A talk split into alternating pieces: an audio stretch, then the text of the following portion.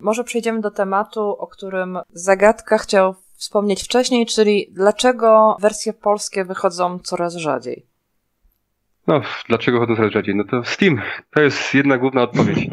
No i w tym się zawiera wszystko tak naprawdę. Ale tak, oczywiście ale... macie na myśli wersje polskie przygodówek, tak? Tylko i wyłącznie. Tak, tak, mówię tylko o przygodówkach. No to po pierwsze, daj mi na to 15 czy 17 lat temu, no i nie istniał taki Steam, tak? A przynajmniej nie na rynku polskim. Czyli jeżeli wychodziła dana gra, to raczej się o niej dowiadywaliśmy nawet nie z internetu, tylko z czasopism. Czyli jeżeli wszystkie czasopisma pisały o danej grze, o danej przygodówce, no to o tej grze raczej się wiedziało, tak, czyli nawet gracze, którzy na ogół nie, nie, grali w przygodówki, po prostu też to znali, słyszeli, a nawet w to zagrali. Bo takich tytułów wy, wychodziło w ciągu roku, dajmy na to kilka albo kilkanaście. Y, obecnie sprawa wygląda w taki sposób, że gier nie wychodzi w ciągu roku kilka czy kilkanaście, tylko kilkaset. No przygodówkowych może oczywiście nie, nie wychodzi kilkaset, ale takie dajmy na to około przygodówkowe, takie, ja, ja, ja to nazywam popierdółki na tableta, tak? Albo symulatory chodzenia. No tak, tak. Ja, my też mamy taką kategorię popierdółki. Niekoniecznie na tableta, ale to jest dosyć duża w obecnych czasach dla mnie grupa gier popierdółki. Na przykład Czuczel to dla mnie popierdółka. Tak jest, ale chodzi o to, że nawet jeżeli wychodzą dobre, ciekawe, długie przygodówki z prawdziwego zdarzenia, no to wchodząc na takiego Steama, to po prostu tonie w ofercie całego multum zupełnie innych gier takie gry często nawet toną w zalewie tych innych, tych takich pseudo przygodówek, tak? Więc to już nie jest tak, jak to było kiedyś, że, że wyszła gra, o i o niej można gdzieś było słychać, y, usłyszeć. Tak, ona po prostu tonie w zalewie, tak? Nawet jeżeli ona ma dobre recenzje, w miarę dobrą reklamę, no to po prostu jeżeli gracz ma do wyboru setki tysięcy innych gier, do wyboru, do kolorów, no to siłą rzeczy nie zagra w przygodówki. I tak. to jest powód numer jeden, tak? Że po prostu taki, że między innymi Steam, yy, przesyt rynku innymi tytułami sprawia, że przygodówki nie są atrakcyjne. No, no i to też oczywiście przekłada się na to, że się ich nie tłumaczy, tak? No bo jeżeli ich sprzedaż drastycznie spada, no to nikomu się nie będzie opłacało y, takich przygodówek tłumaczyć i ich wydawać, tak? No tak, dokładnie. To jest większe ryzyko. Ryzyko trzeba minimalizować po prostu. A firmę prowadzi się oczywiście dla przyjemności i można, ale głównie dla pieniędzy. Jeść trzeba. Oczywiście, tak. że tak. Oczywiście, tak, no że tak. No nikt nie będzie dopłacał do interesu tylko dlatego, że lubi przygodówki, będzie je tłumaczył, nawet jeżeli będzie cały czas wychodził na zero, a nawet pewnie by się cieszył, gdyby taki wydawca wyszedł na zero, on, on musi patrzeć, żeby w ogóle straty nie wyjść. No właśnie. Więc to jest ta główna kwestia, tak, że po prostu te przygodówki w tym giną. No i też druga kwestia jest taka, że jeżeli gracze, no w obecnych czasach większość ludzi raczej e, zna lepiej ten, ten angielski niż to na przykład było takie 7, 17 czy 20 lat temu. Więc gracze generalnie godzą się na to, że te gry wychodzą po angielsku i dla takiego małego rynku, jakim jest Polska, no to nie, nie opłaca się ich tłumaczyć, tak? Jeżeli ktoś jest fanem przygodówek, zna angielski, to tak czy tak to kupi i zagra, nawet jak nie zna. Tak, bo w większości przypadków, jeżeli na przykład widzieliśmy, że jakieś ostatnie przygodówki wyszły z polskim tłumaczeniem, bardzo często to polegało na takiej zasadzie, że po prostu jakiś fan przygodówek napisał do wydawcy, czy zgadza się tę przygodówkę wydać no albo za darmo, albo w jakichś tam mniejszych kosztach, tak? Fanowsko. Raczej to się nie zdarzyło w taki sposób, że duże studio typu CD Projekt, czy na przykład Senega stwierdzi, że ta gra jest ciekawa, ma, ma potencjał, do, dobrze się sprzeda, to my ją przetłumaczymy. No tak, wiesz, tak jak powiedziałeś, po co mieliby ją tłumaczyć, jak i tak się pewnie sprzeda, bo ma taki potencjał, a ludziom pasuje angielski, więc nie ma takiej potrzeby, tak? A słupki się zgadzają. To nie te czasy, gdzie samo wydawnictwo magazynu na temat gier miało budżet, żeby móc y, nie dość, że przetłumaczyć, to nawet jeszcze zlecić dubbing gry. A chciałam was też zapytać, a do tego tak sobie a propos dowcipu, y, wierzycie w teorię spiskową, że rozbudowane e, fanowskie tłumaczenia sprawiają, że deweloperzy nie chcą e, łożyć pieniędzy sami na tłumaczenie? E, nie. Nie wierzę, nie wierzę kompletnie w tą teorię. Sorry. A jak mówiłam, to tylko tak dow dowcipem po prostu rzuciłam. Nawet nie wiedziałem, że taka teoria istnieje, szczerze mówiąc. To znaczy niekoniecznie, bo bo na przykład, bo czasami te gry tak czy tak w Polsce nie wychodzą, ani po polsku, ani po angielsku. No tak, zresztą tutaj twoje, twoje doświadczenia, gdy sam przecież e, niektórym deweloperom chciałeś zaoferować choćby nieodpłatnie swoje usługi, a niestety odmówili. Oj, to już w przypadku tylu gier, że nawet już mi się nie chce tego liczyć. No to ciekawe dlaczego, pewnie z powodu czasu, tak? Tak mi się wydaje. Że nie. chcieli jak najszybciej grę tak. wydać i po prostu nie mieli już czasu na to, żeby ktoś ją tłumaczył. Chociaż nie wiem, nie, nie, tak, tak yy, nie, nie, bo ja do nich często pisałem w momencie, kiedy gra już wyszła, tak? Bo to było tak, że najpierw ja w tę grę zagrałem no. i stwierdziłem, czy ja w ogóle ją chcę tłumaczyć. Nie, chodzi po prostu o to, że implementacja spolszczenia do gry to również jest czasami proces czasochłonny, tak? I oni też czasami nie mają pewności, czy, czy to spolszczenie, jakie się wykona, czy ono w ogóle jest poprawne, tak? Czy oni pewnie by chcieli zasięgnąć jakiejś drugiej opinii, czy, czy to spolszczenie jest sprawdzone i tak dalej. a to po prostu wymaga czasu, tak? A czas No to tak. pieniądz. A, a czas to pieniądz. Oczywiście oni wcale by mi nie, nie musieli płacić, ale tu chodzi o ich czas, tak? Bo oni ten czas równie dobrze mogliby wykorzystać na tworzenie innych gier, na promocję, czy na implementację tłumaczeń innych ni- niż polskie, tak? A które na przykład y, bardziej zabłysną na innych rynkach. Tak, czyli na przykład przede wszystkim tłumaczenie niemieckie, tak? Bo tego się pilnuje, żeby gra zazwyczaj miała tłumaczenie niemieckie, ewentualnie francuskie. Mhm. Zgadza się. Teraz też y, wychodzą już coraz częściej tłumaczenia chińskie. Tam też y, rynek się otwiera coraz y, częściej. Tak. I No nie ma się co dziwić, nie ma się co dziwić. To jest jak najbardziej. No właśnie. Chiny teoretycznie, nie mówię o samych krajach, czy Rosja, że same kraje są biedne, tylko że ludzie są biedniejsi, ale jednak potencjał ilościowy tamtego rynku jest no nie, nie, nie, do pokonania po prostu tutaj przez Polskę. No tak, poza tym teraz tam jest no, boom gospodarczy, więc to jest dobry moment, żeby zacząć tam siać to ziarno, że tak, Tak. powiem, gier, tłumaczeń i tak dalej. Najlepszy okres teraz właściwie jest na to. Mhm. Ale natura pustki nie lubi, no i mimo tego, że gry nie są tłumaczone przez twórców, to często są tłumaczenia całe szczęście fanowskie dla kogoś, kto na przykład chciałby. yy, Mówię oczywiście tłumaczenie tekstowe, tak, bo dubbingu fanowskiego raczej chyba nikt nie. Znaczy, no dobra, powiedzmy, kiedyś była taka przygodówka Teen Agent. Ona miała tłumaczenie, yy, za, za nie zabrała się ekipa yy, redaktorów z pisma Secret Service. Tłumaczenie było po prostu, znaczy dubbing był tak zły, że aż dobry, tak zły, że aż dobry. Warto go posłuchać, żeby się po prostu pośmiać, Totalnie. naprawdę. Ale to były takie czasy po prostu. Wtedy na to jakoś nikt specjalnie pewnie uwagi nie zwracał. Tak, bo to wszystko było tak z jajem robione, tak? Po Dokładnie tak. Tak, po prostu się mieliśmy się cieszyć, o patrzcie, redaktor Secret Service albo, y, albo z CD Action podłożył głos, tak, pod jakąś tam postać i fajnie to wyszło, tak? Tak jakby grupa ko- ko- kolegów się zebrała i coś takiego nagrała, tak? No właśnie, wtedy ten rynek Tak. był o wiele bardziej taki, nie wiem, dziewiczy, taki wolny, a teraz to jest no totalna walka rekinów o klienta, także tu teraz już nie ma No, miejsca. Znaczy nie, no po prostu się cieszy, cieszyliśmy się, że w ogóle cokolwiek mogliśmy po- po polsku usłyszeć, tak? Jasne.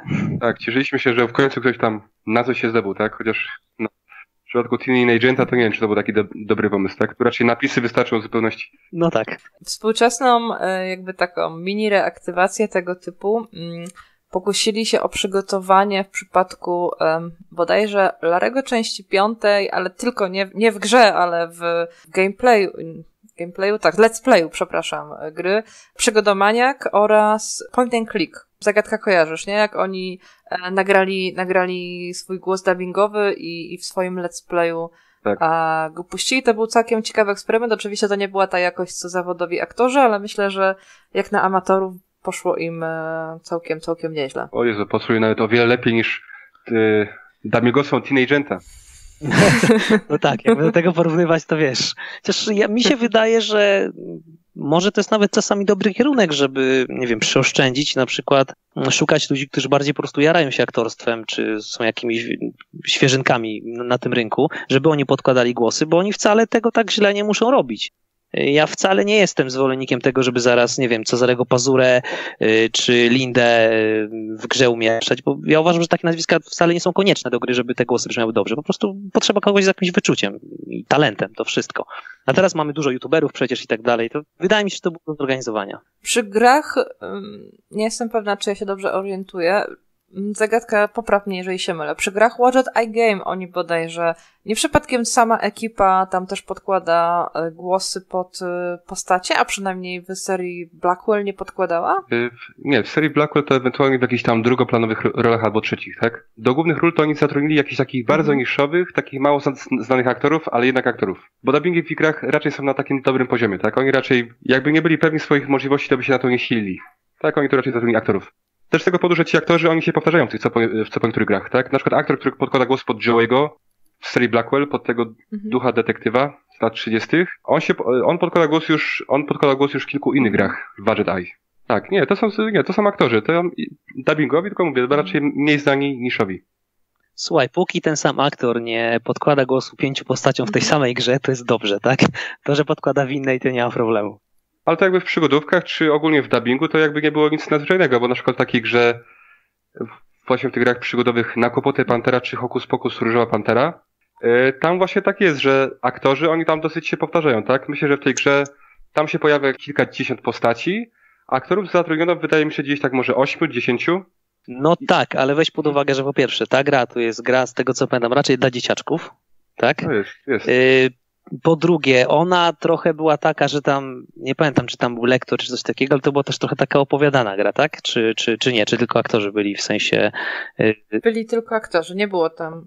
Znaczy, narrator był na pewno w tej części y, hokus pokus, na, na samym początku, opowiadający historię. Dobra, to mniejsza z Tak. tym, nieważne. To jest gra dla dzieci i ona jest w formie takiej trochę bajki i dla mnie to w tym momencie nie ma żadnego problemu, że jeden aktor podkłada y, kilku postaciom, czy nawet kilkunastu postaciom y, głos, o ile potrafi go jakoś na w miarę modulować. Y, Gorzej, kiedy jakiś dorosły tytuł ma to i słyszysz ewidentnie, że to jest jeden aktor, to wtedy to jest problem. A tak, to Tak, no to, jedno, to, no to między innymi było słychać w grach wydanych przez Kodę.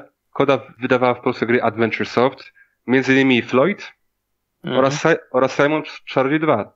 No to tam pod wszystkie postacie w tych grach podkładały, y, czterech aktorów podkładało głosy. Jedna kobieta pod wszystkie postacie żeńskie i trzech aktorów pod wszystkie postacie męskie, tak? no to efekt musiał być piorunujący, naprawdę.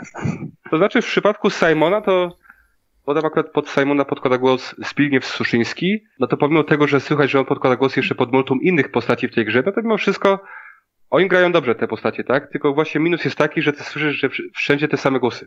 To nie jest taki problem, że aktorzy tam grają źle, albo że tłumaczenie jest źle wykonane, tak jest Simonie Czarodzieju dwójce. Myślę, że oni sobie dosyć dobrze poradzili, tak? Więc, ale mówię, no raczej ta powtarzalność te, tego, no to po prostu słychać, że na, że na więcej ich nie było stać, tak? Na, na zatrudnienie większej liczby aktorów. I to samo było w przypadku Floyda. Tak, tam również jest czterech czy może pięciu aktorów. Oni również wy, wypadają w porządku, cho- chociaż tam już się zdarzają jakieś problemy z tłumaczeniem tej gry, czy czasami z synchronizacją. E, Ja grałem niestety tylko w oryginalną wersję Floyda i ona się chyba Feeble nazywała, tak? Dobrze pamiętam? Feeble Files, dokładnie.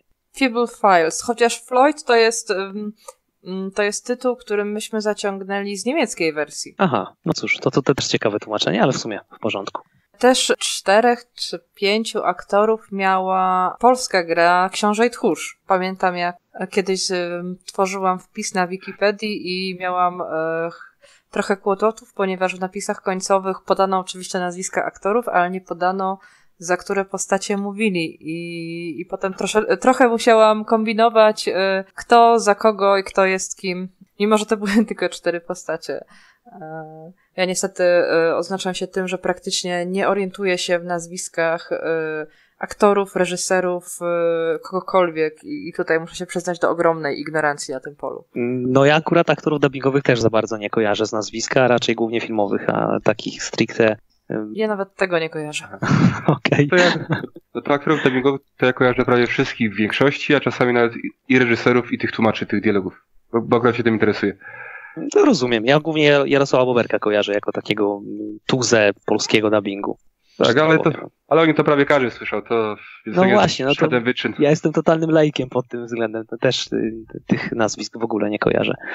Ale też wracając, jeżeli mogę tutaj taką kwestię poruszyć do dubbingu, to też się zastanawiałem, y, gdzie jest ten środ- środek ciężkości, bo wiecie jak to jest. Percepcja języka jest różna. Inaczej percypujemy własny język, a inaczej język obcy. Już nieważne, czy to jest angielski, czy jakikolwiek inny, który umiemy. I mi się wydaje, że językowi obcemu więcej wybaczamy i więcej rzeczy wydaje nam się w nim fajnych, niż w naszym ojczystym języku, jeżeli go słyszymy. Znaczy, jakby bardziej, nawet nie, nie chodzi o to, że wyłapujemy błędy, ale po prostu czasami nam coś nie brzmi tak fajnie, jakby brzmiało po angielsku. Ja przynajmniej mam coś takiego i zastanawiam się właśnie, czy to nie jest y, też kwestia tego, że nie tylko zawsze wina jest po stronie aktorów, którzy grają powiedzmy zbyt teatralnie, bo generalnie moje zarzuty do dubbingu polskiego już w, dzisiejszy, w, dzisiejszy, w dzisiejszych czasach, przepraszam, y, one już nie są takie aktualne, bo dzisiaj no, ten dubbing jest na dosyć wysokim poziomie, ale powiedzmy y, jeszcze 10 czy tam 15 czy nawet 20 lat temu, no to takie moje główne zarzuty to właśnie była bardzo duża teatralność tych wszystkich czytanych tekstów i bardzo duża infantylność. Ja miałem bardzo często wrażenie, że ja słucham aktora, któremu się wydaje, że gra w teatrzyku dla dzieci, dosłownie w grach i to mi rozwalało całkowicie klimat e, jakiejkolwiek gry, dlatego musiałem grać po prostu po angielsku, bo nie mogłem tego słuchać. W moim przypadku ja się akurat w tej części, że więcej wybaczamy e, językowi obcemu, mm, w moim osobiście przypadku się zgodzę. Ja nie wiem, jaki jest twój poziom e, znajomości angielskiego. Mój zagadka by pewnie uznał, że jest słaby. Ja powiem, że ociera się o średni. E, I wtedy, że i rzeczywiście, ja bardzo dużo wybaczam językowi angielskiemu. Możliwe, że też z tego względu, że zdarza się, że czasami go nie rozumiem, bądź tylko orientuję się w ogólnym kontekście, ponieważ dla mnie dobrze brzmią nawet przeciętni youtuberzy mówiący po angielsku i, i mi się wydaje, że wszystko jest tam w porządku. W języku polskim bardzo dobrze słyszę, kiedy ktoś e, nie gra najlepiej, aczkolwiek jestem po prostu tak bardzo złakniona e, tego, tego języka polskiego, a też e, zaczynałam grać w pierwsze gry przygodowe jako dziecko, więc wtedy wiadomo ma się większą tolerancję na wszelkie błędy, że one mi ogólnie rzecz biorąc przeważnie nie przeszkadzają. Nawet jeżeli, tak jak mówisz, faktycznie byłyby teatralne, bardzo powtarzalne, czy nawet niepasujące. Tak, no czasami te dubbingi w grach na przykład bywały teatralne, bo e, taniej było zatrudnić na przykład aktorów z teatru, którzy na przykład wszy wszystkie teksty potrafią mówić czasami właśnie z taką wręcz teatralną dykcją i właśnie taką trochę teatralnością, tak? No tak, tak. to mi akurat tak. bardzo nie pasuje. To jest coś dla mnie absolutnie strasznego. Znaczy teraz to już się tak nie zdarza często, tak jak mówię. Dzisiaj nie. to już jest martwy argument, bo dzisiaj to jest na, na wysokim poziomie dubbing generalnie, jeżeli już się zdarza w grach, ale no tak mi zostało, że wolę wersję angielską właśnie przez to, że tak się sparzyłem lata temu, wielokrotnie. Tak, bo między innymi takie gry jak na przykład Jack Orlando, czy na przykład Gilbert Goodmate, Fangoryjskie Dziwy, albo w obronie Fangori, bo to też ma inny potytuł. Tam praktycznie nie ma żadnych znanych nazwisk, tak? To nie są aktorzy dubbingowi, których usłyszymy w jakichkolwiek innych filmach. Bardzo często zdarzało się tak, że to były ich jedyne produkcje dubbingowe, bo to byli aktorzy z teatru, tak? Których po prostu zaproszono pod mikrofony, oni niekoniecznie mieli styczność z dubbingiem, tak? Oni po prostu wynosili swoje maniery z teatru tak? Ale niekoniecznie to, co jest w teatrze się sprawdza, akurat sprawdza się w dubbingu, tak? Bo w dubbingu jednak się wymaga jakiejś takiej lekkości, no właśnie się w ogóle nie sprawdza, wybacz tak. przerwę, według mnie kompletnie się nie sprawdza. Taki, tak, wymaga się jakiejś takiej naturalności, tak, a niekoniecznie aktorzy po prostu o tym wiedzą, czy, czy pamiętają, żeby się pozbyć tej, tej maniery w, w przypadku dubbingu. No bo też zwróćmy uwagę na to, że teatr jest, y, pomimo oczywiście bliskości z filmem, on jest kompletnie innym innym medium, y, tam gra się inaczej.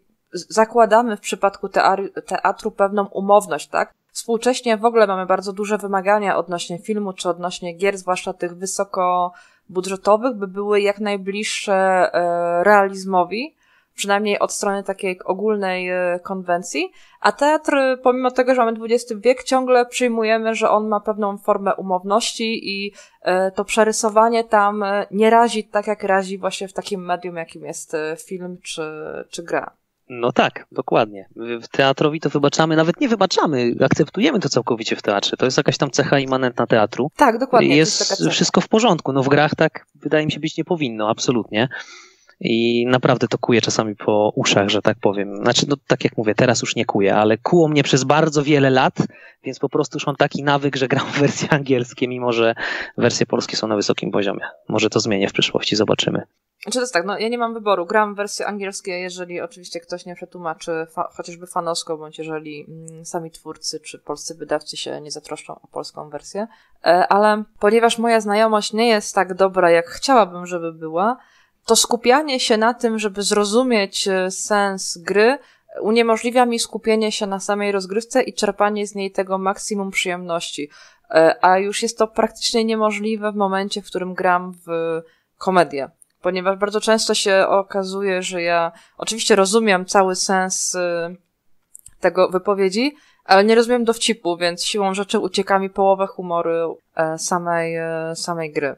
I tutaj jakby to, to stanowi dla mnie problem, więc co najmniej mm, albo muszę w końcu poprawić swoją umiejętność języka angielskiego, o co zagadka już pomstuje od wielu lat.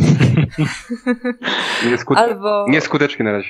Znaczy, wiesz, jeżeli cię to męczy, to nie ma sensu, wiesz, jak grasz w grę, musisz czuć taki naturalny flow, ten rytm gry, no nie możesz się, wiesz, co chwilę jakby wyrywać z tego rytmu, bo czegoś nie rozumiesz i tak dalej, wtedy to jest żadna przyjemność. Ja akurat mam angielski bo na miarę wysokim poziomie, no nie jestem anglistą, tak jak zagadka, więc ja nie tutaj absolutnie nie tak dobrze jak ty, ale raczej nie mam problemu z rozumieniem jakichkolwiek żartów, czy jakichś, nie wiem, E, zabaw językowych, także ja czuję ten flow też po angielsku, ale jeżeli tego nie czujesz, no to gra jak najbardziej po polsku, przecież to nie ma sensu, żeby się męczyć, to tak jak, jak ja bym grał po niemiecku na przykład, coś tam ogarniam tak, ale, ale wiesz, no. Ale problem jest taki, że yy, albo muszę poczekać, aż jakaś dobra dusza zechce przetłumaczyć daną grę, albo muszę liczyć na to i modlić się do Pana Boga w niebie, że y, jakiś y, wydawca bądź deweloper wydają po polsku, bo mnóstwo gier aktualnie nie wychodzi przecież y, w tym języku. Ale chwileczkę, nie wychodzi z napisami polskimi? No wiele, że, wiele gier. Że my z zagadką gramy często w gry bardziej niszowe i one nie wychodzą z napisami. Na przykład Detektywa Galo, którego e, niedawno recenzowałam dla przygotowań, również grałam po angielsku i grałam go z e, słownikiem pod ręką. Szacun. E. Naprawdę. To jest tak, że jeżeli w danym roku wyjdą, nie wiem, trzy, cztery przygodówki, które mają oficjalne polskie tłumaczenie, to to jest po prostu cud. Tak. Tak, bo przygodówek, wow. bo przygodówek w ciągu roku dużo wychodzi, tak? Ale z tłumaczeniem, ja tu ja tu nie mówię o fanowskich tłumaczeniach, no to nie, to wychodzi może gdzieś maksymalnie dwie, trzy, cztery, to już jest szaleństwo wtedy. No rozumiem. Tak, więc, więc Jasku, jakby to nie jest tak, że jestem masochistą i, i, i po prostu z jakiejś wyższej idei gram w język angielski, ja po prostu gram go z przymusu. Rozumiem. No to szczerze mówiąc myślałem, że jest bardziej prężne to środowisko tłumaczy takich fanowskich jak, jak ty, Zagadka że wydawało mi się, że jednak większość tych przygodówek, które są uznane, które faktycznie wyszły, są niszowe, ale są uznane, że jednak gdzieś tam po jakimś czasie dostaje jakiegoś e, patcha z tłumaczeniem. Nie. Nieoficjalnie. Nie dostaje, rozumiem, okej. Okay. Nie. W zasadzie no, to zdziwiłem, zdziwiłem się, że wiesz, są zrobione tłumaczenia do Black Dali, do takich bardzo starych gier FMV. Nie ma tłumaczenia do Black Dali. Jak to nie ma? Przecież widziałem napisy. E, widziałem napisy, u kogo ja widziałem napisy? Widziałeś, widziałeś screeny z prac nad Dalią, Ach, a one pow, a to powstaje a. i na razie i na razie, dłu, i na razie długa droga zanim, zanim powstanie. Okej, okay, rozumiem, okay, dobra, sorry. Nie, nie, bo nie rozumiesz specyfiki tłumaczeń. One często powstają, ale niekoniecznie nigdy są, koń, ale niekoniecznie są kończone. Mhm.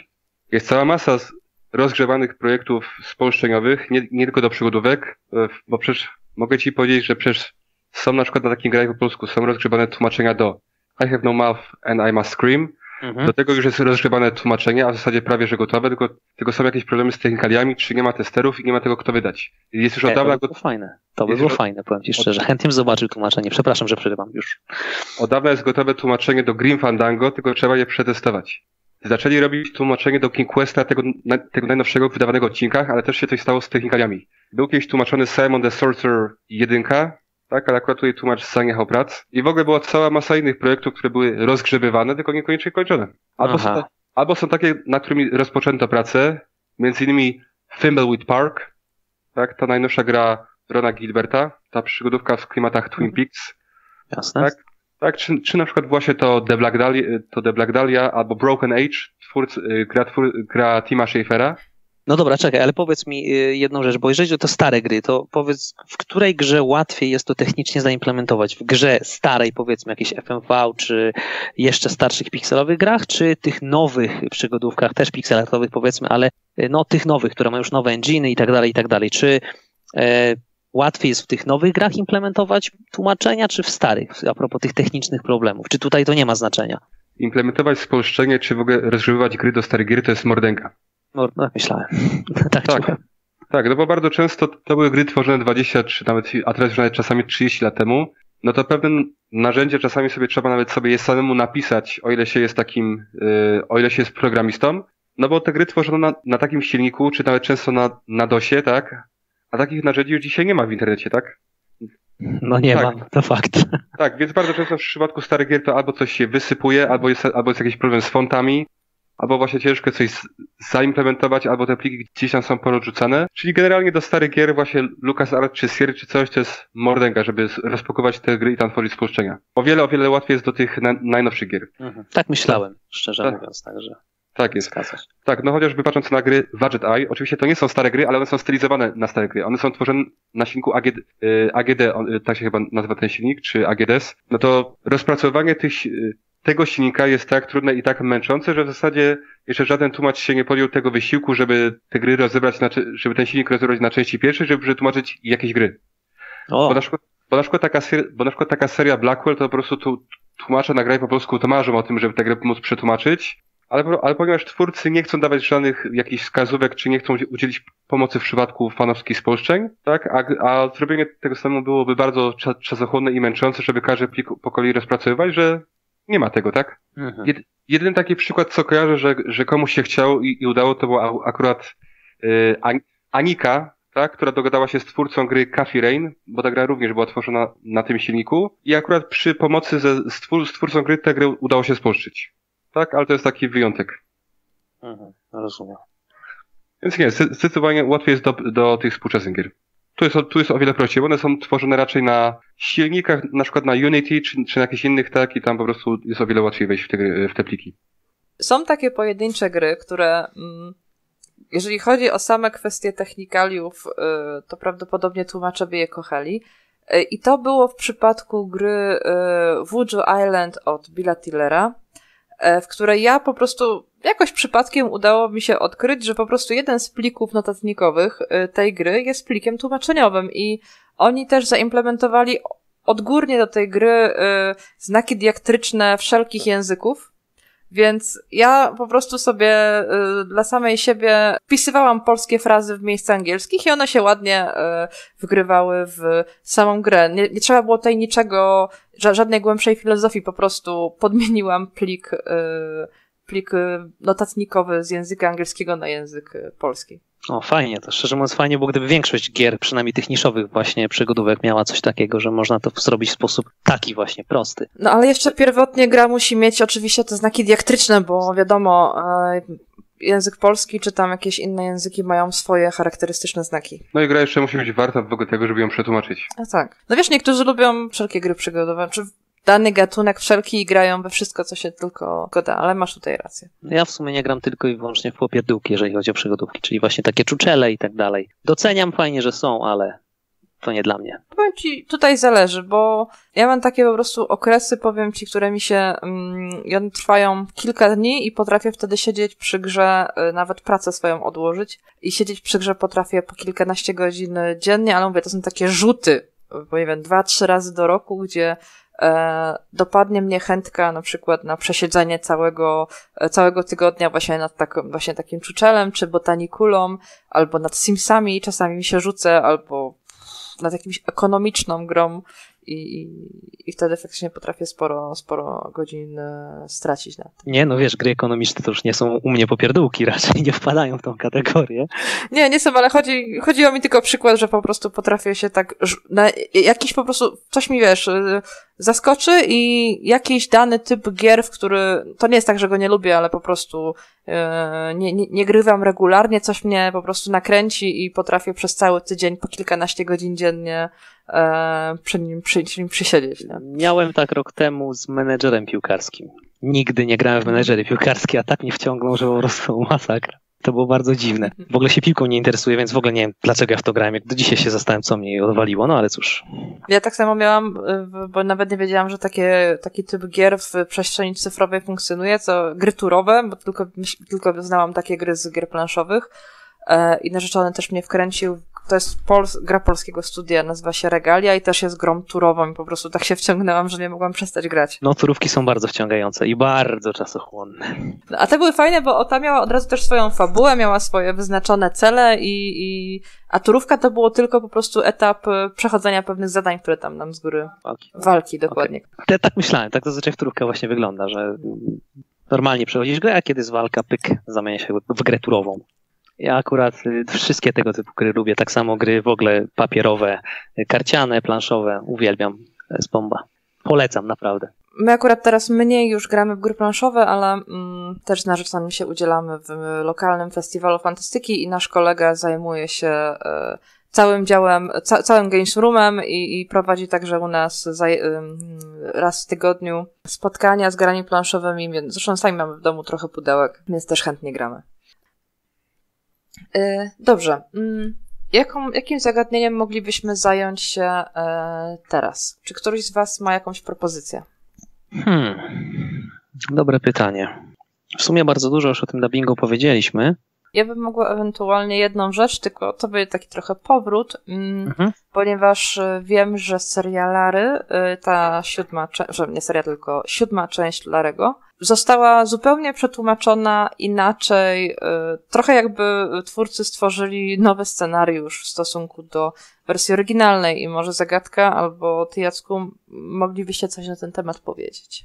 Ja Larego 7 niestety nie skończyłem. Grałem w mhm. niego i niestety grałem tylko w wersję oryginalną. Wersję polską miałem okazję słuchać i słyszeć właściwie, ale sam w nią nie grałem i mi się nie podobała. Więc jakby tutaj ja niewiele mogę wnieść, jeżeli chodzi o Larego 7. A akurat jeżeli chodzi o Larego 7, to uważam, że to jest jedna z najlepiej zdubbingowanych przygodówek, jakie powstała. O! E, z kilku powodów. Po pierwsze to jest tak, ta gra w samym swoim tłumaczeniu jest o wiele śmieszniejsza od, od oryginału, ale też z tego powodu, że pewnych żartów by się nie dało przetłumaczyć, bo to jest tak, bo bardzo dużo w oryginalnym, w, w oryginalnej wersji językowej tam jest bardzo dużo takich żartów, tak zwanych sucharów. tak? Bardzo dużo jest tak zwanych żartów sucharów, albo takich gierek słownych, tak? Czyli takich gierek słownych, które całkowicie by nie znalazły, które nie mogły mieć swojego miejsca w polskiej wersji językowej, tak? Dlatego można się w zasadzie spotkać z tym, że 80% czy tak może 70% tekstu jest całkowicie różny od tego, co było w oryginale. Tak, czyli czasami po prostu był jakiś tekst. Podam wam przykład. W Larym 7 spotykamy pewnego e, kelnera, tak? W restauracji, który nam podaje potrawę ze świni. W wersji oryginalnej ta postać jest pół Chińczykiem, a pół Irlandczykiem. I cały dowcip polega na tym, że, że, że ta postać raz mówi takim typowo takim chińskim, takim wręcz takim stereotypowym, ra, rasistowskim chińskim slangiem. Tak, tak, tak. tak. W takim stylu, a w jednej chwili mówi po irlandzku. I właśnie cały dowcip polega na tym, że to jest Chińczyk chowany w Finlandii i między innymi właśnie o, na ten temat padają dialogi. Tak, no w języku polskim, no, ani by tego nikogo nie śmieszyło, ani by się tego nie dało dać ani w tłumaczeniu, ani w dubbingu. Dlatego w polskiej wersji ta postać cały czas jest takim stereotypowym właśnie Chińczykiem czy Azjatą. Tak, i po prostu te, te teksty, jakie ta postać mówi, są całkowicie inne, tak? Je całkowicie po prostu pozmieniano. Y, w ogóle to, jak ja bym opisał dubbing do Larego 7, to jest swojskość. Tak, tam niemalże każdy dialog y, brzmi bardzo swojsko, tak? Czyli tutaj w zasadzie pewne kwestie, które dają na to, jeżeli są jakieś powiedzonka, czy jakieś dowcipy, które dają na to są charakterystyczne dla twórcy tej gry, czyli dla Allow Allow, mhm. tak? Albo czy, albo czy ogólnie, jeżeli one są zrozumiałe dla gracza amerykańskiego, to w Polsce one uległy całkowitemu spolszczeniu, tak? Czyli tutaj są, mhm. czyli tutaj w ogóle imiona postaci są spolszczone, tak? Bardzo często tutaj te postacie wspominają miejsca, no jakieś polskie, tak? No podam chociażby przykład. Kolejny to jest taki, że w grze mamy postać, mamy taki duet dwóch piosenkarek i w, y, one się nazywają w, wersji polskiej dzbanuszki. No to ile w wersji y, anglojęzycznej one są y, takimi typowymi, czy wręcz stereotypowymi y, piosenkarkami country. Tak, one nawet się śmieją, że, że grają oba gatunki muzyczne. Western oraz country w oryginale. No to w polskiej wersji zrobiono, że to jest mazurska kapela disco polowa. Zofia i Angela Dzban. To nieźle. Znaczy, wiesz co, jeżeli chodzi o humor, szczególnie taki trochę absurdalny, to wydaje mi się, że takie zabiegi są raczej konieczne, no bo humor musi działać, a humor jest bardzo zależny od kontekstu kulturowego, więc tutaj, no, tak jak mówisz, no to by chyba nie dało się zrobić inaczej. Y, szczerze, szczerze mówiąc, muszę się z tą wersją zapoznać, bo ja nie grałem w polską wersję. Skoro mówisz, że jest taka dobra, no tak, cóż. Jest. Tak jest. To, to znaczy tak, to jest właśnie to, co sprawiło, że ta gra, wydaje mi się, odniosła taki sukces na rynku polskim, bo ona całkowicie się nie trzyma oryginału, tak? Ja na przykład grając w oryginał, to ja oczywiście rozumiem te wszystkie żarty i tak dalej, ale wydaje mi się, że w oryginale to jest takie bardziej suche i to nie jest aż takie zabawne. Tak, to nie jest aż takie zabawne. Okej, okay, znaczy mnie trochę odrzuciła polska wersja, tak jak mówiłem na hmm. początku, no ale hmm. ja nie grałem w tą grę na tyle długo, kto wie, może faktycznie, jak wiesz, głębiej po prostu ją wejdę i pogram trochę dłużej, to może się okaże faktycznie, że tam jest jakieś fajne drugie dno w tym w dubbingu. Tak jest. Także... Bo to jest tak, bo twórcy tej gry zrobili coś, czego nie, niekoniecznie wszyscy to lubią, to jest tak zwane uśmiesznianie oryginału.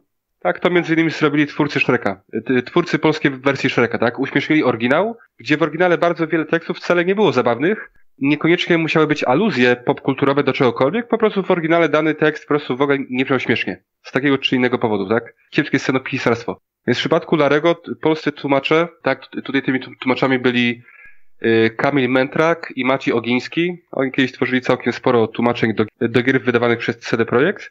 No to oni praktycznie tutaj się popisali swoim scenopisarstwem w przypadku tej gry, tak? Bo tutaj bardzo dużo dialogów jest całkowicie innych, śmieszniejszych często, tak? Czasami powiedzmy gdzieś, dajmy na to, jakaś gra słowna gdzieś tam, no powiedzmy, nie przeszła, oni wymyślili swoją własną grę słowną albo w ogóle jakąś swoją własną historię, tak? Czy swoją własną postać. Tak, więc to jest to, jeżeli można by mówić o polskiej wersji. Bo praktycznie cały humor Larego właśnie odnosi, yy, polegał właśnie na takich seksualnych odniesieniach, tak, czy odniesieniach do amerykańskiej popkultury. Tutaj Polacy zrobili swoje polskie odniesienia plus swoje własne polskie dowcipy, tak? Nawet jest taka scena, gdzie w pewnym momencie pojawia się komik na scenie, to on również opowiada takie mocno swojskie polskie dowcipy.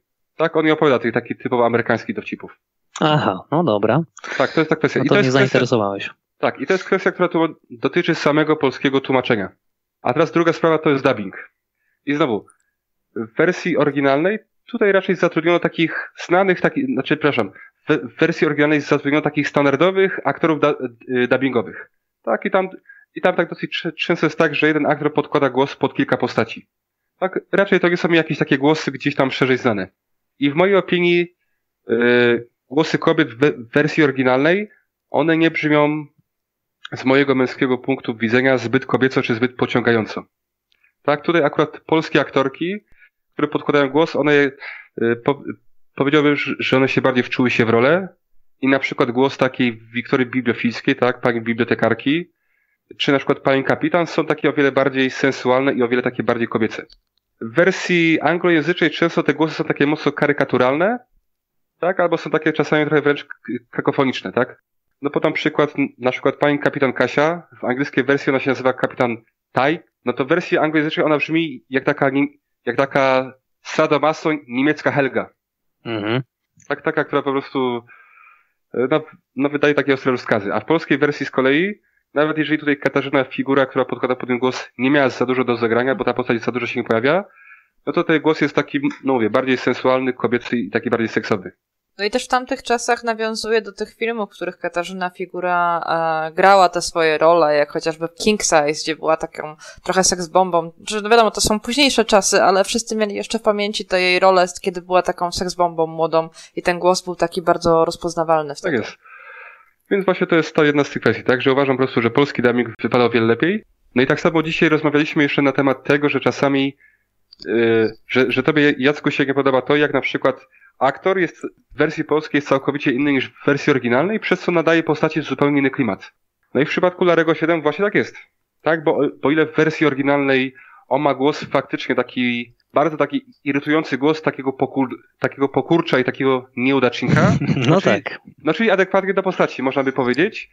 To w polskiej wersji, no to jeżeli podkłada pod jego głos Jerzy Sztur i nawet jeżeli Lary w tej grze on dalej jest tym takim nieudacznikiem, no to mimo wszystko ma jakiś taki swój urok. Tak, on ma jakiś taki swój urok, jest taki trochę uwodzicielski, nawet jak mu to nie wychodzi, ale przez to, że my słyszymy, że, że to jest oczywiście no, Jerzy Sztur, no czyli gwiazda po prostu polskiej y, kinematografii, a nie jakiś, dajmy na to, tak jak w wersji angielskiej, jakiś tam, no jakiś tam drugorzędny aktor dubbingowy, no to ci dwaj aktorzy, oni się nie mogą równać, tak? Tak, bo tutaj po prostu mamy po prostu, no, no gwiazdę i polskiej sceny, teatralnej, i polskiej sceny filmowej, i polskiej sceny dubbingu. Więc tutaj po prostu bardzo przyjemnie się słucha Jerzego Sztura jako Larego, tak po prostu nadaje tej, tej postaci taki urok, jakoś taką trochę daje jej głębi czy humoru, wypada po, prostu o wiele ciekawiej. Tak, to jest... No, rozumiem. Mi akurat nie przypadł do gustu, ale rozumiem. To jest już kwestia naprawdę, że tak bardzo indywidualna tutaj. Więc dla mnie Lary to jest po prostu Jerzy Sztur, tak? Oczywiście to wynika z tego. Tak, oczywiście to wynika z tego, że, że, ja, że ja najpierw usłyszałem Jerzego Sztura jako Larego, więc to jest pewnie takie trochę nieuczciwe z mojej strony, tak? Bo tu akurat rządzi się mną sentyment, ale nawet jakby takich oddzielić, tak jakby porównać polską wersję i anglojęzyczną wersję, no to mimo wszystko aktor tego formatu tutaj wypada na naprawdę wysokim poziomie. Tutaj jest w ogóle mm, bardzo podobna historia, tylko oczywiście mm, gra nie, nie, nie jest w typie podobna. Um, kultowość gry y, serii o Różowej Panterze. W, w kraju, w którym ta mm, gra została stworzona, czy w sumie te, te, dwie gry zostały stworzone, one już za bardzo teraz nie są pamiętane. W Polsce y, Różowa Pantera ma niemal status kultowej, zwłaszcza dzięki dubbingowi. Czarka Pazury? Dokładnie, Cezarego Pazury. Cała moc tego, po tej polskiej wersji polegała na tym, że ta duża charyzma Cezarego Pazury tutaj wrzucona w tą Panterę zupełnie jakby nadała innego poziomu niż oryginał gry, który tego nie można porównać. Tam po prostu mamy tam sobie, jakoś tam ta gra sobie płynie, a tutaj zupełnie inaczej to brzmi na dużo lepszym poziomie. Oczywiście zakładając, że jest to gra skierowana do, do dzieci, chociaż ja się do, na, na tej grze do teraz dobrze bawię. E, no tak, ale tutaj możemy wrócić do tego, co powiedziałeś na początku. Jesteśmy świetni w dubbingowaniu bajek, a dla mnie Różowa Pantera troszkę wpada w taką kategorię bajki. Tutaj faktycznie... On bardzo wpada, bo... Właśnie, więc tutaj to ja absolutnie zgadzam się. Jeżeli chodzi dubbing taki w kontekście bajkowym, to my mamy rewelacyjny rewelacyjny. Już to po, nawet po filmach Pixara to widać, że my naprawdę robimy dubbingi dosłownie lepsze niż w oryginale, także super. Ale to właśnie głównie jeżeli chodzi o bajki. Znaczy w ogóle, Jasku, tak jak ty też zwróciłeś uwagę wcześniej, że mm, komedia przede wszystkim. To, co nas śmieszy jest bardzo indywidualne, prawdopodobnie też każdy kraj e, charakteryzuje się innym punktem śmieszności i, i bardzo ciężko byłoby, no, na przykład przykład Samaj Baxa, którego tłumaczy Zagadka, dla mnie on był bardzo zabawny w polskim dubbingu e, z, z głosami Boberka oraz e, Mana.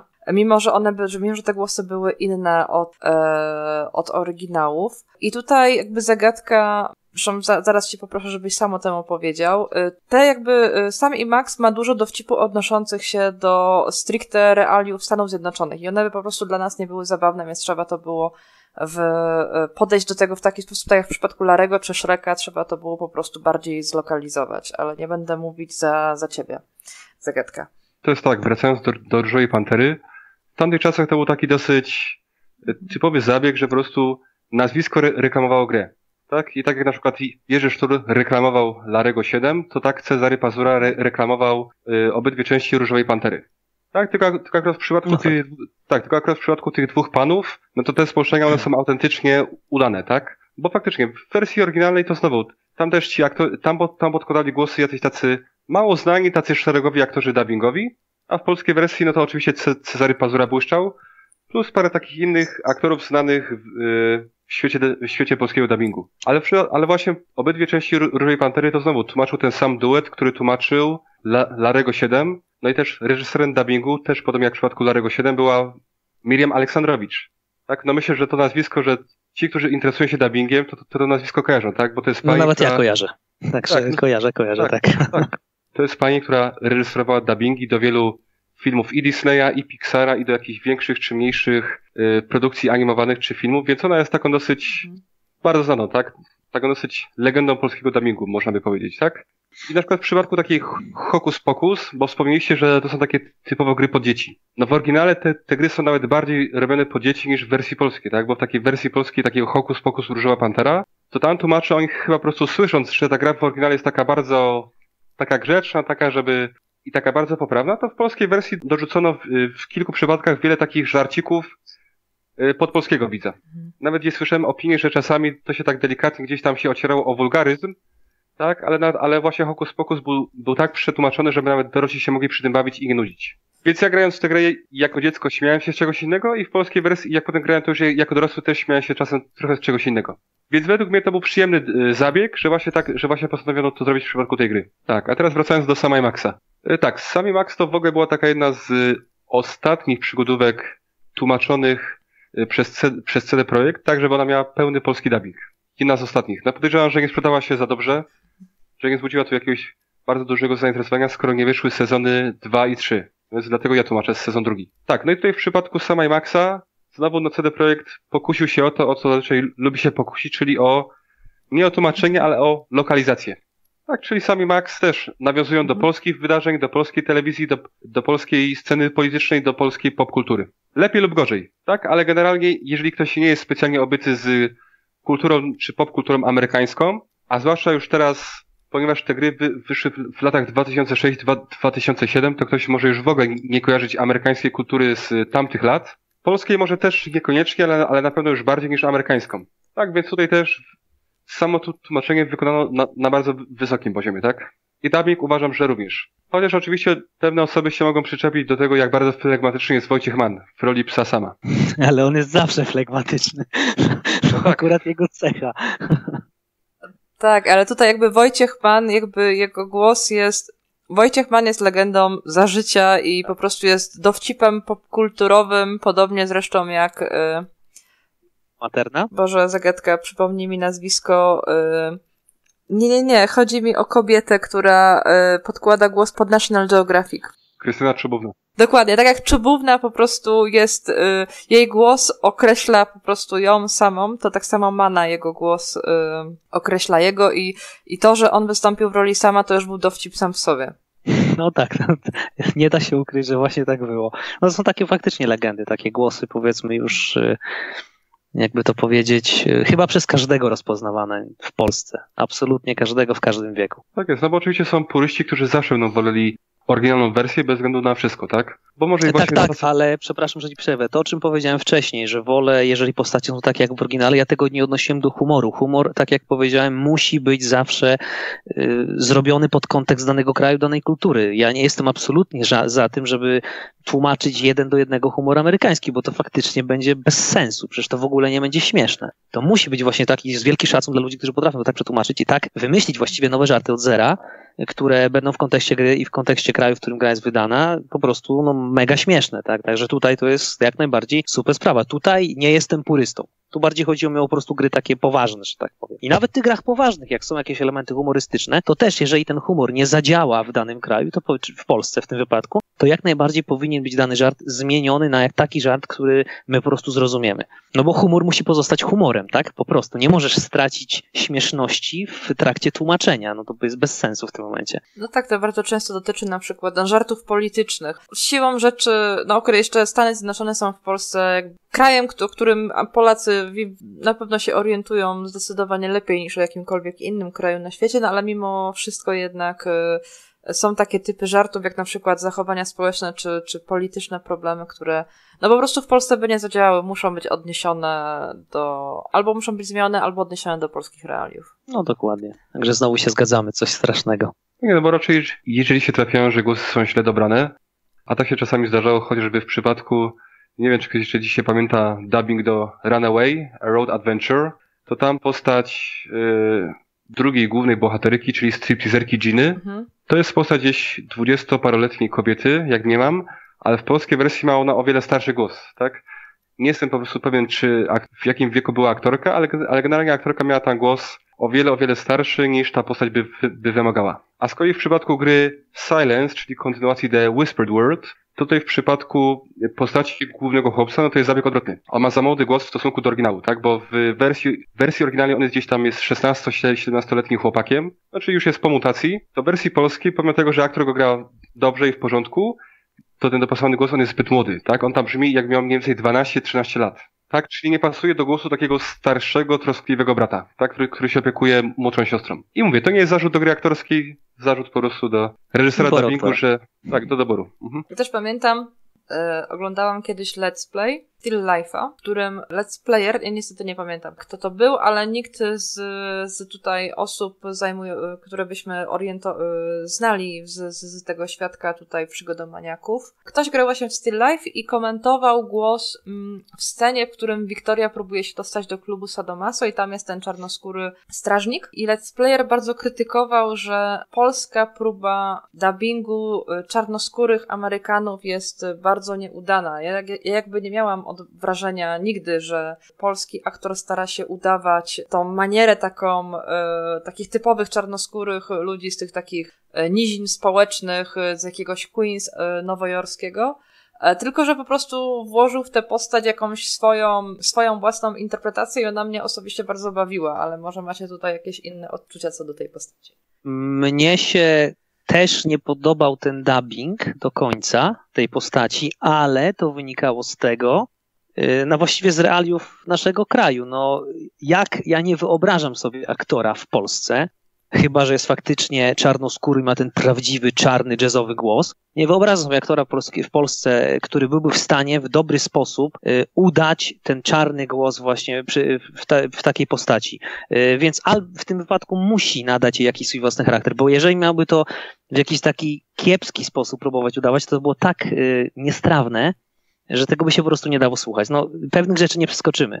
Niestety, no. Mi się wydaje, że to jakby nie byłoby możliwe, bo zauważ, że nawet jeżeli jakieś, y, mamy jakichś Polaków, którzy na przykład albo przyjechali tutaj i, i mieszkają, albo na przykład może już są y, z jakichś małżeństw mieszanych, wiadomo, Polaków z obcokrajowcami, mhm no to oni już mówią w sposób typowo polski, na przykład Ola Szwed, y, aktorka z rodziny tak, zastępczej. Tak, tak, tak, tak, tak. no ona mówi typowo jak Polka. Jakbyś nie widział jej z twarzy, to byś stwierdził, że to jest typowo, typowo Polka. No więc to, tym bardziej, że no nie każda czarnoskóra osoba jest rodowitym Amerykaninem. No, no umówmy się, nie tylko tam mieszkają czarnoskórzy. No tak, ale mi chodzi właśnie o ten genetyczny, wiesz, ten taki y, mocny, niski głos. No to niestety no tego nie podrobisz, no nie ma opcji. To trochę tak samo jak z jakimś irlandzkim akcentem. No jak Polak ma po polsku y, przedstawić tekst, który jest irlandzkim akcentem. No trzeba to zmienić na jakiś inny akcent, nam znany, nam znajomy, bo to po prostu nie wypali w inny sposób. No to nie ma sensu. Także nie, ten dubbing mi się nie podoba, ale jakby rozumiem, y, dlaczego jest taki, jaki jest. Ja nie mogę się do niego przyczepić. On jest dobrze zrobiony, jak na możliwości, jakie mogliśmy w ogóle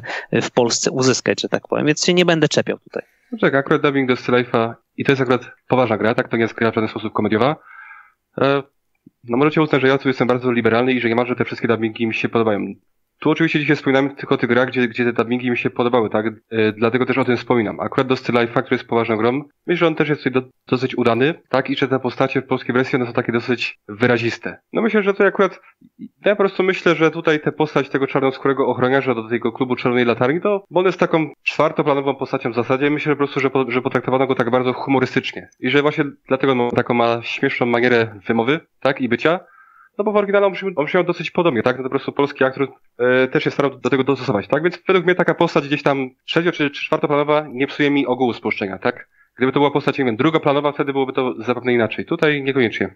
Kurczę, trafiacie akurat na moje wyjątki, bo akurat Still Life to też jedna z niewielu gier, których uważam, że dubbing jest dobrze zrobiony. No i co ja mam tutaj powiedzieć w tym momencie. Więc i The Longest Journey i, e, Still Life, e, no po prostu, no, no tak, to są gry, w których dubbing jest zrobiony dobrze, no więc jak, jakby nie będę tu szukał dziury w całym. No bo to też były, wiadomo, te takie ważne, duże tytuły, które się oczywiście pamięta jako takie klasyki, więc y, pewnie dlatego tutaj się zgadzamy co do jakości wykonania tego dubbingu. No dobrze, a Syberia?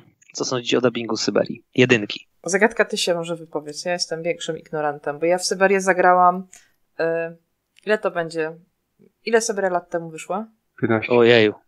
Ile? To ja, wy, to, 15. 15. To ja, to ja 14 Albo lat 16 po nawet. wyjściu. Okej, okay, ja, jaką, ja jakieś po, ponad dekadę po wyjściu gry zagrałam w nią, więc ja mam mocno e, przekłamaną wizję na nią, bo dużo osób uważa Syberię za bardzo ważną grę w ich życiu, a że ja jakby po pewnych doświadczeniach z innymi grami byłam bardziej krytyczna i wyraziłam to w swojej e, analizie, zresztą pierwszej na kanale e, Przygodomani, więc ja może nie będę się tutaj aż tak bardzo wypowiadać na ten temat, chyba że na końcu. To, to jest tak, dubbing do Syberii to jest taka trochę ruletka, tak, bo są postacie, które, fa które faktycznie mają dobrze podłożone te głosy, pasują do, pasują do charakteru danej postaci i dobrze budują klimat. I tymi postaciami są przede wszystkim Kate Walker, nasza główna bohaterka, oraz Hans Vorarlberg. Akurat te dwie postacie mają dobrze podłożone głosy. I w większości dobrze zagrane, chociaż oczywiście zdarza się problem, tak jak mówiłem, z niezrozumieniem kontekstu, tak, w jakim się znajdują, czyli zła, czyli złe, złe akcentowanie i czasami ta wspomniana deklamacja. A gorzej to wypada z postaciami pobocznymi, bo ewidentnie słychać, że postacie młode udają często postacie o wiele starsze, Czyli młodzi aktorzy udają staruszków, albo też słyszymy na przykład, że dorośli aktorzy pod, podkładają głos pod dzieci. Tak, y, szczerze mówiąc, y, no znowu się kurczę muszę z tobą zgodzić, bo według mnie jest dosłownie przepaść między tym, jak grają główne postaci w tej grze, a jak grają postaci poboczne. Jest niestety duży spadek jakości i jedna rzecz, która w Syberii bardzo y, mi się nie podobała, jeżeli to już no nie jest kwestia dubbingu ani tłumaczenia, że ten sam aktor, ta sama postać w różnych dialogach czyta nazwy własne inaczej. To mnie denerwowało strasznie. Nie wiem dlaczego, ale w tej grze po prostu, czy nazwę miasta, czy nazwę jakiegoś przedmiotu y, własną, po prostu to, to nie jest nazwa polska i ten sam aktor bardzo często ją kilka razy czytał w różny sposób to mnie, strasznie mi to przeszkadzało w tej grze, szczerze mówiąc. A poza tym to y, akurat tutaj, y, nie wiem co sądzisz Montserrat o Syberii, ale ja akurat nie, też nie jestem jakimś tam wielkim fanem tej gry, nie była ona dla mnie jakoś super ważna. Po prostu rzuciłem ten tytuł, bo to jest jeden z tych takich no, większych tytułów uznanych za klasyki. Wszyscy o niej słyszeli, wszyscy wiedzą co to jest za gra, przynajmniej tak mi się wydaje. To było nagminne w starych grach, że aktorzy w ogóle nie wiedzieli jak się wymawia pewne nazwy własne, czy pewne nazwy angielskie, tak? I w takiej Syberii na przykład, no to pewne nazwy angielskie, czy dajmy na to nazwy firm, czy nawet nazwa tego miasteczka, w którym się wpierw znajdujemy, są w ogóle źle, wymy źle wymawiane, tak? No. W oryginale to miasteczko się nazywa Valadilen, a w polskiej wersji to jest Valadilaine. No, tak? nie wiem skąd tam jest line na końcu, ale dobra. Tak, czy na, tak, czy na przykład nazwa firmy, w której Kate pracuje, te, też jest źle wymawiana? No tego można by mnożyć, tak? Czy, czy imiona są czasami źle wymawiane? Przepraszam, no, że ci przerwę. To niech będzie źle wymawiane, ale przynajmniej cały czas tak samo. Okej? Okay? A nie ciągle inaczej. No ten sam problem pojawiał się w, właśnie w The Longest Journey, gdzie różne postacie różnie wymawiały różne nazwy własnej. Na przykład y, April Ryan dla jednych osób była April, dla jednych była April, y, tamta aleja Irid dla jednych była aleją Irede, a dla innych właśnie aleją Irid. I tutaj zagadka ma rację, że E, nie było zachowanej tej, e, tej ciągłości po prostu, czy ty, żeby one były po prostu spójnie nazywane. No wiesz, jeszcze gdyby to było przykryte tym, że na przykład dana rasa wymawia coś trochę inaczej, to by było ok. Ale właśnie problem z tym, że często właśnie ta sama postać yy, albo ten sam gatunek yy, mówiący w tym samym języku gry yy, wymawia coś całkowicie inaczej i to jest takie trochę rozwalające klimat dla mnie. Akurat w The Longest Journey aż tak mi to nie przeszkadzało, ale w Syberii strasznie po prostu. To, jest, to jest po prostu niechlujstwo, tak? Albo nawet nieświadomość tego, jak się to powinno wymawiać, tak? No mówię, no kto 15 czy 20 lat temu zwraca uwagę, czy to się mówiło tak, czy tak, prawda? No, zgadza się. Bardzo szkoda, tym bardziej, że e, jak ja na przykład czytałam historię tłumaczy, ale akurat tłumaczy książkowych, to były czasy, czy nawet może nawet wcześniej, nie wtedy, jeszcze, jeszcze, jeszcze wcześniejsza część XX wieku, gdzie przecież tłumacze książkowi na przykład mieli kontakt telefoniczny i listowny z oryginalnymi twórcami i z nimi ustalali pewne tłumaczenia, więc z jednej strony jest to takie zaskakujące, że tutaj była taka, takie duże możliwości, a z drugiej przyszły takie czasy, gdzie była taka, taka duża niechlujność.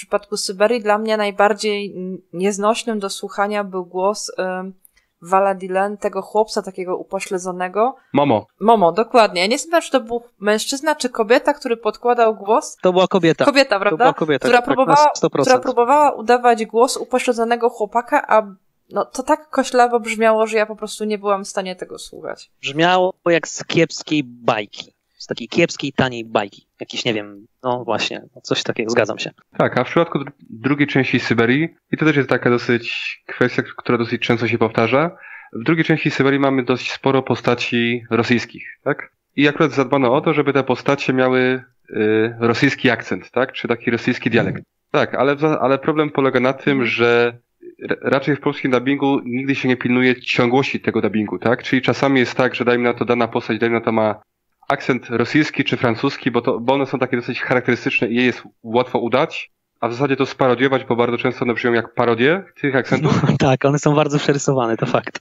Tak, ale nie, tak, ale raczej się nie zachowuje tej ciągłości, żeby ktoś miał, nie wiem, akcent włoski, angielski czy jakikolwiek inny, tak? Więc, więc według mnie powinno się robić tak, że albo, albo w ogóle się nie nadaje tym postaciom akcentów, albo powinny mieć wszystkie, ale jakby, ale jakby miały mieć wszystkie, to, te, to tego dubbingu w ogóle by się tego się nie dało słuchać, tak?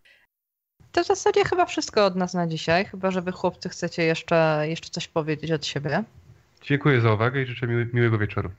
Ja również. Mi bar, miło, było mi bardzo miło i mam nadzieję, że pewnie do usłyszenia. No mam nadzieję, że do usłyszenia, ponieważ e, wydaje mi się, że podcasty cieszą się chwilowo i, i mniejszą bądź większą, ale jednak e, zainteresowaniem. E, tak więc bardzo mi było miło rozmawiać dzisiaj z wami.